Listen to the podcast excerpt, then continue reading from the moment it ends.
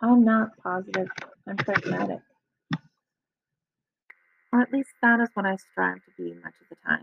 It may seem like my attitude towards problem solving is positive, but the reality is that it's rooted in pragmatism.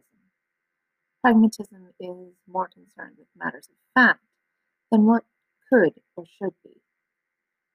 It is one of the reasons that I make lists. It's too easy to get caught up in what the day should be and forget what the day needs to be. Or more to the point is how to keep myself focused so that I can write and maintain a job, all while living with depression, anxiety, and chronic pain.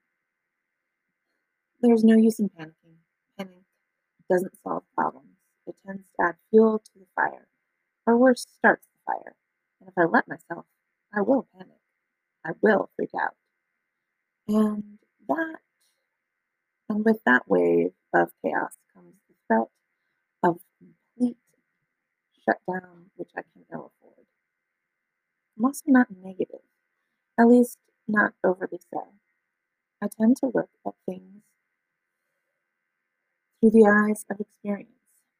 Sometimes this means that I am not outwardly shocked when bad things happen. It means while I don't want or wish them to happen, I don't let them crush me, at least not for long. Isn't there a saying about if you're going through hell, don't slow down because you might get out before the devil even knows you're there? Sometimes the best thing to do is to keep moving. Do I get mad? Oh, yes. And do I sometimes panic? Yes. But over time, I've been learning to let myself feel things instead of fighting it, and then release what doesn't serve me. It isn't easy, and I've failed at it more times than I can count. I've learned to, well, that it is okay not to fix everything that the day needs, and so the dawn will come again. Sometimes with that light comes more than just mere illumination. Sometimes there is a new perspective.